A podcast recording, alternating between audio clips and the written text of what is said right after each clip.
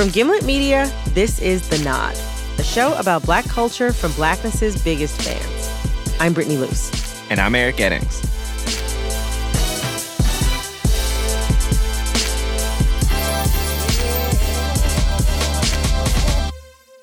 So I have not a gospel of disruption or innovation or a triple bottom line. I do not have a gospel of faith to share with you today, in fact. I have and I offer a gospel of doubt. The gospel of doubt does not ask that you stop believing, it asks that you believe a new thing, that it is possible not to believe. You may have watched his TED Talk. It it's called The Gospel of Doubt, and it was delivered in 2016 by Casey Gerald, an entrepreneur at the time. To date, it has nearly 2 million views. The gospel of doubt means that it is possible that we, on this stage, in this room, are wrong. Because it raises the question why? With all the power that we hold in our hands, why are people still suffering so bad? This talk marks the start of Gerald publicly reckoning with his origin story, an origin story he and others often held up as proof of the American dream. Gerald grew up poor in a majority black neighborhood in Oak Cliff, Texas, just outside of Dallas. His father went to prison when he was a preteen, and his mother often disappeared for years at a time. So his grandmother stepped in, and she raised him as an evangelical Christian, which meant he had to hide his sexuality as a young gay man. And when he turned 18, he headed to Yale to play football. With the faith that my journey from Oak Cliff, Texas was a chance to leave behind all the challenges I had known, broken dreams and broken bodies I had seen. And then to Wall Street. I held on when I showed up at Lehman Brothers as an intern in 2008.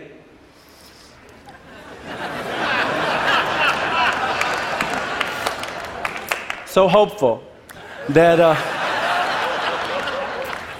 that I called home to inform my family that we'd never be poor again. After the financial crash, he worked in politics in DC, and then he went to Harvard Business School, where in 2014, his class day speech went viral. My friends, my fellow graduates. In the speech, he talks about a nonprofit he co founded to help small businesses across America and how this kind of work could ultimately save America. In your hands, as well as mine, lies the hope for a new generation of business leaders in which each of us becomes a pioneer, in which each of us decides to travel unknown roads. After the speech, Gerald landed a spot on the cover of Fast Company magazine. People said he could be the next president or the next major American CEO. He even considered a congressional run, and he was offered a book deal.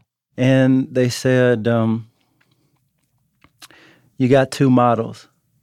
We can either do something like Dreams from My Father, or we can do something like Audacity of Hope. And that was a real warning sign, man. He didn't take that book deal. Instead, four years later, Gerald wrote a memoir that rejects any rags to riches conventions.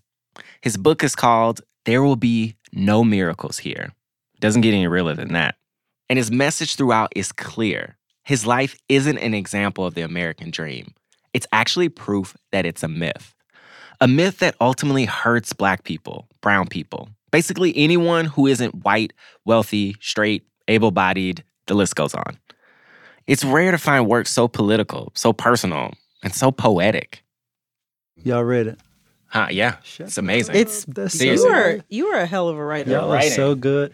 Y'all are first of all, I'm so grateful for this. Y'all are the first black people I've talked to about this book. Really? It's shocking to me. While we talked, he would just keep stringing together these beautiful yet precise sentences for feelings and thoughts I never knew how to express.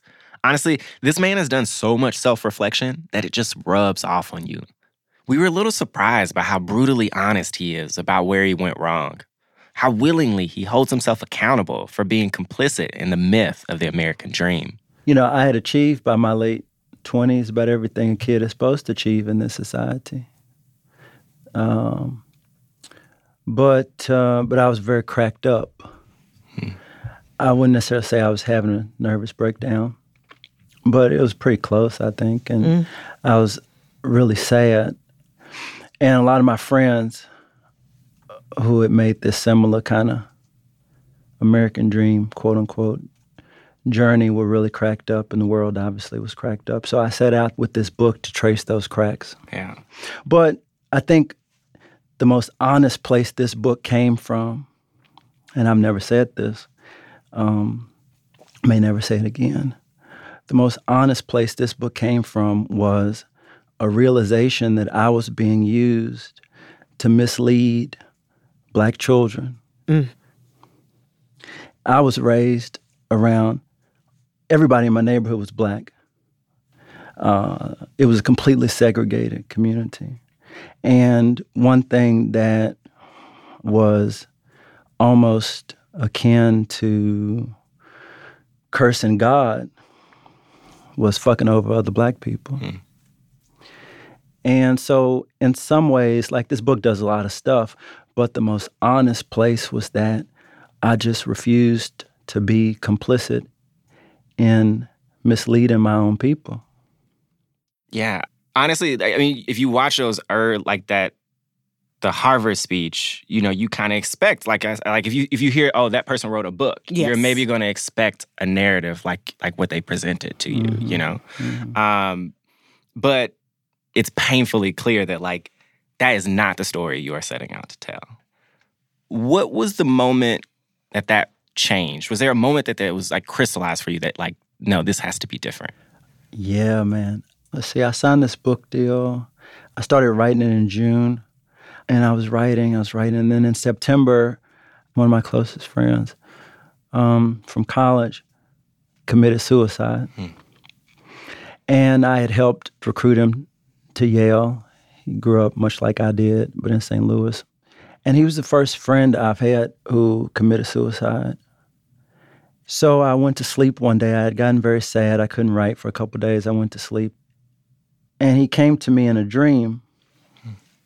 And um, he was sitting in a booth in a diner. And uh, he leaned back and he said, You know, Casey, we did a lot of things that we wouldn't advise anybody we love to do. Hmm. What do you mean when you say things that you wouldn't advise people you love to do? That is specific. Mm-hmm. I say toward the end of the book, when I'm talking about the aftermath of my friend mm-hmm. taking his life and what I learned from it, especially because part of the reason we were so close is that we ran a group at Yale called the Yale Black Men's Union. And I said, I drove him, my friend, I drove them all to be the best, hmm. to be perfect. What I did not do was drive them to be whole, to be free. I went back, they have this freshman induction for the Black Men's Union, and there was an administrator uh, who was the first black dean of Yale College and he stands up before 50, 18 year old black boys and he says, Hey, if you're going to be a token, just be the best token you can be. Wow. Yeah, I was sick. So I got up afterwards. I said, Listen, we've gotten very good at making great dead men. Hmm. What we really have to figure out how to do is make free people.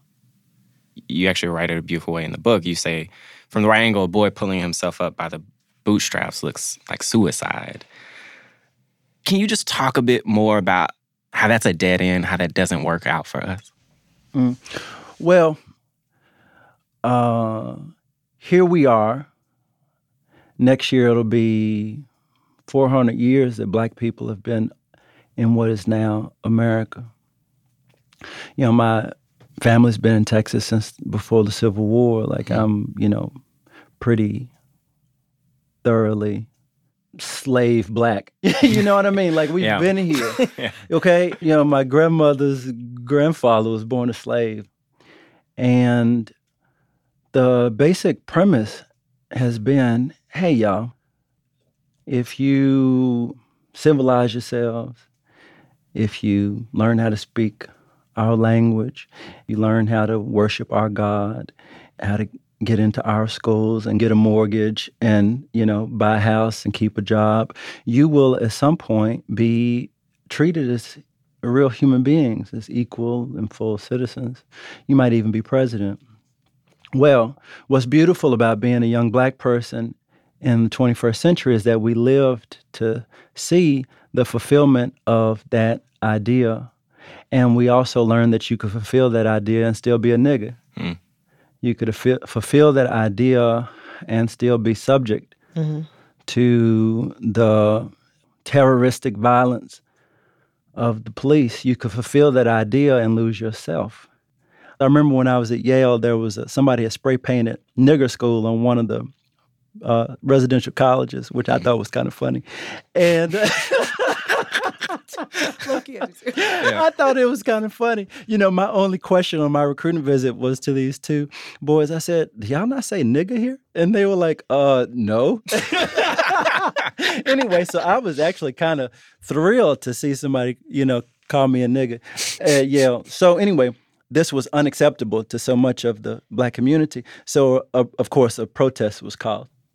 So they had this poster. I never forget. This poster said, "I do not pay fifty thousand dollars a year to be called a nigger," and I thought that was beautiful because it it highlighted this deep sickness, mm. this belief that well, there's something I can do mm-hmm. that will make me more than a nigger. It will make me a black person. It will make me a citizen. It will make me a Yale student. I'm not a nigga. I pay fifty thousand dollars a year for tuition. I mean, this is nuts. You see what I'm saying? So, um, is that idea is very comforting, of yeah. course. That all you got to do is get more niggas into Harvard. You know, I think about when Kanye dropped College Dropout, why it meant, I think, so much to us. And we were like 17, 18 years old, me and my friends it was like he was the first person that told us, hey, like, yeah, you can go to college, but don't play yourself. you know what I mean? that was huge, man. Nobody had ever said anything like that.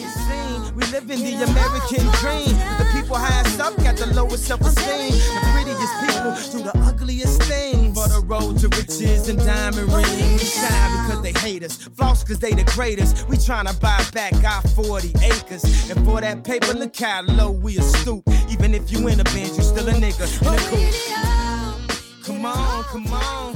And when it falls down, who you going You know, you're talking about this idea of success and the pursuit of the American dream. What do you think you lost in pursuit of the American dream? I never felt that I was chasing the American dream. I was chasing some sense of self worth, though. Mm-hmm.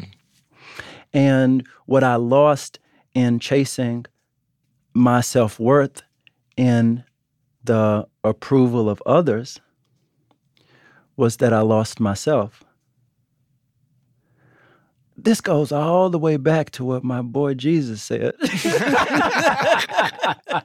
no, that wasn't that wasn't that wasn't Jesus. That was my nigga Paul. Yeah, Paul the apostle. I love that. He a real one. He a real one. he a real one. Yo, Paul is off the chain. Paul says, "What would it profit a man to gain this whole world and lose his soul?" Hmm. Yeah, you can go to Yale. You can go and decide to be a politician or run for office. You can decide that you want to be a millionaire. Mm-hmm. But in doing that, you will be tempted every day, every hour, to cut off pieces of yourself, to ignore the toll that is taken on you. And you will be told that that bargain is worth it. And all I'm saying is it's not. I'll give you a very specific example of something deeper, this sort of political thing that I'm doing, trying to do in the book. My mother called me the other day. My mother disappeared when I was 13. She came back when I was 18, just to fill in the plot.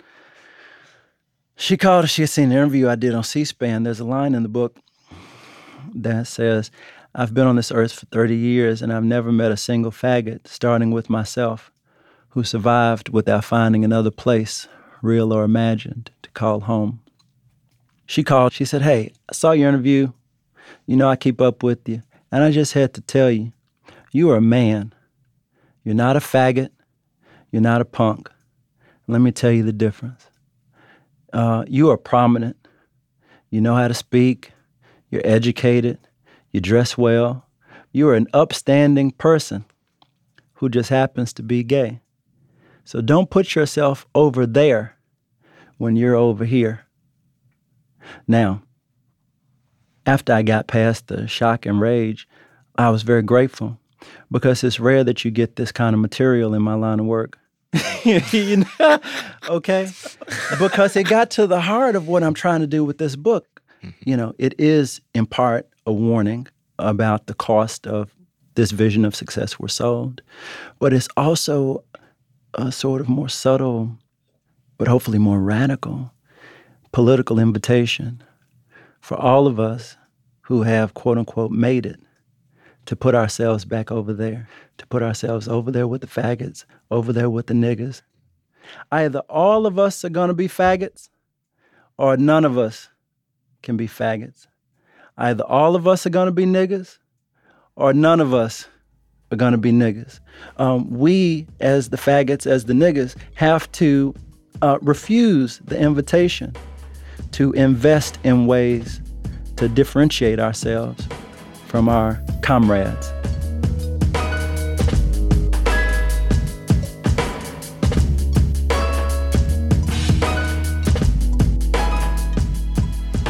After the break, Casey explains the difference between authors and rappers. The rappers are talking about real life, and the writers have their heads up their ass.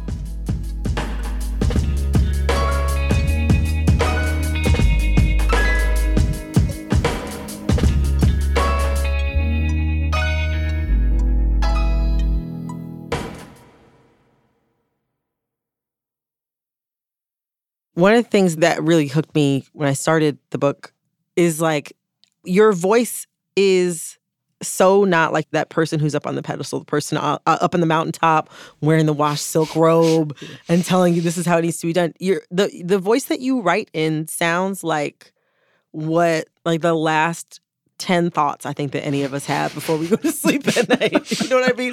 It's kind of like, okay, well, this happened. Fuck that person. I screwed this up. I have a meeting tomorrow at nine o'clock and not 10 o'clock. Yeah, Good yeah. night. Like that. I love that. Like, that voice is so like, I was like, yeah. yo, like uh, that tone, was that, yeah. was that purposeful? Oh, yeah, of course it was purposeful.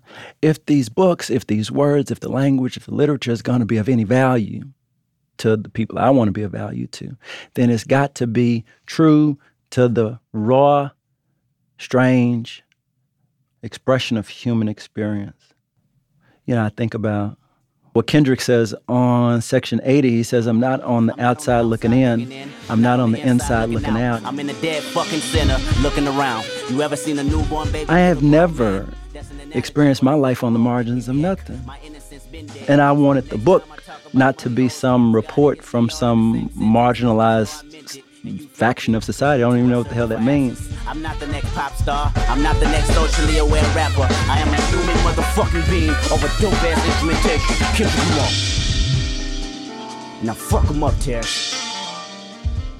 The reason that rappers are making the most important music is because the rappers are talking about real life and the writers have their heads up their ass. Mm-hmm.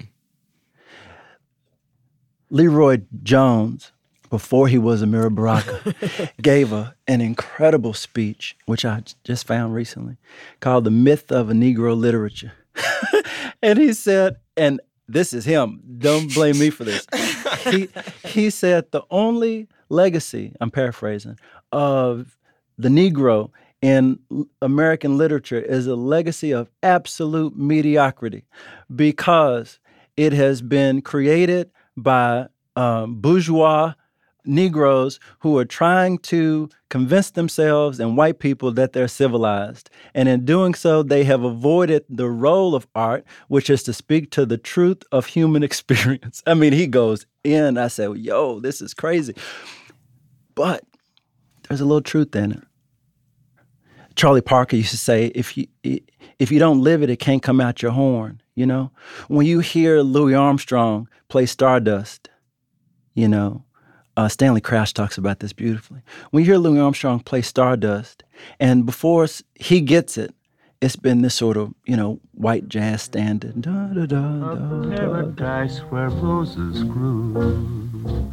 Though I dream in vain. In my heart it will remain, my stardust melody, the memory of love's refrain. Louis Armstrong takes Stardust and he smashes the son of a bitch to pieces. I mean, it's like it blows the whole thing open. In my heart, it will remain, baby, my Stardust melody, oh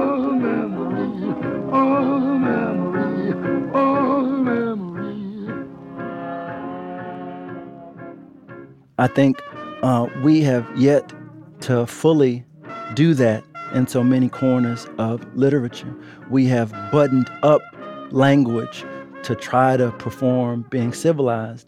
I think we ought to do to the language what Louis Armstrong did to Stardust. We ought to blow the son of a bitch open so you hear it and you can never hear Star. Who wants to hear Stardust the old way? Once you heard Louis Armstrong do it, man, it's it's it's a new dimension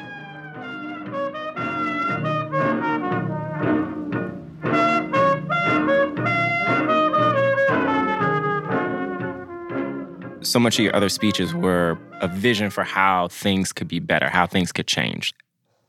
Do you still have those aspirations for playing your part in changing the world? Is that different now?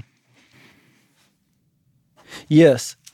Um, this question of change in the world, I I used to be in the camp of, oh, I want to change the world. And then I said, you know, I want to end unnecessary human suffering that for me felt good. And from that standpoint, I think this book fits into it. Um, I felt so alone for so much of my childhood through so many things. And I could have really used the book to help guide me through a really confusing and hard journey. I almost cried thinking about it. I was 14 when Lauryn Hill released the Unplugged album. Mm-hmm. That album for me is almost a sacred text. I listened to that album over and over and over and over and over and over and over again. And what's so incredible about Lauryn Hill on that album is that almost everything she said holds up See what key I want to do this in. When she talks about um, the job of repentance is to let go of all the stuff that's killing you. Everybody knows that they lied. Everybody knows that they're guilty. Resting on their conscience, eating their inside. It's freedom. When she talks about, I get out of all your boxes. I get out. I get out of all your boxes. I'll get out. You can't hold me down in chains. Father, free me from this bondage. Knowing my condition is the reason I must change. Your stinking resolution is no type of solution preventing me from freedom, maintaining your pollution. I won't support your lie no more.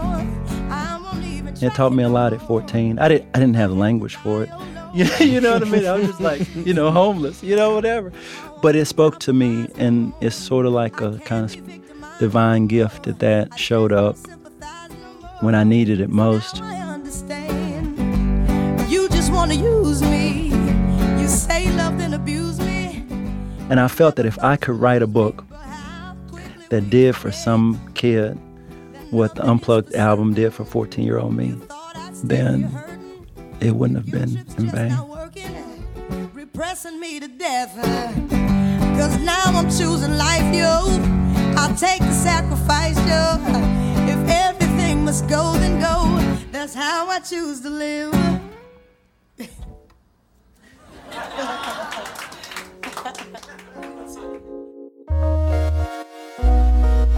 Música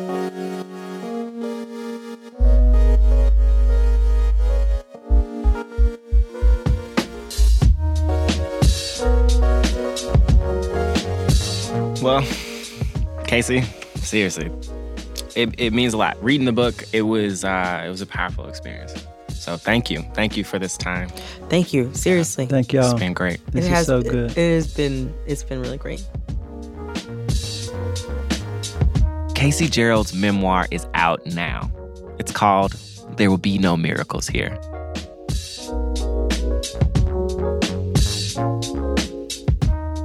The Nod is produced by me, Eric Eddings, with Brittany Luce, Kay Parkinson Morgan, and Wallace Mack.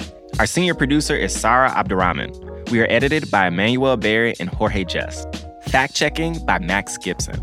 The show was mixed by Cedric Wilson. Our theme music is by Khalid B. For additional music credits, visit our website, gimletmedia.com slash the nod.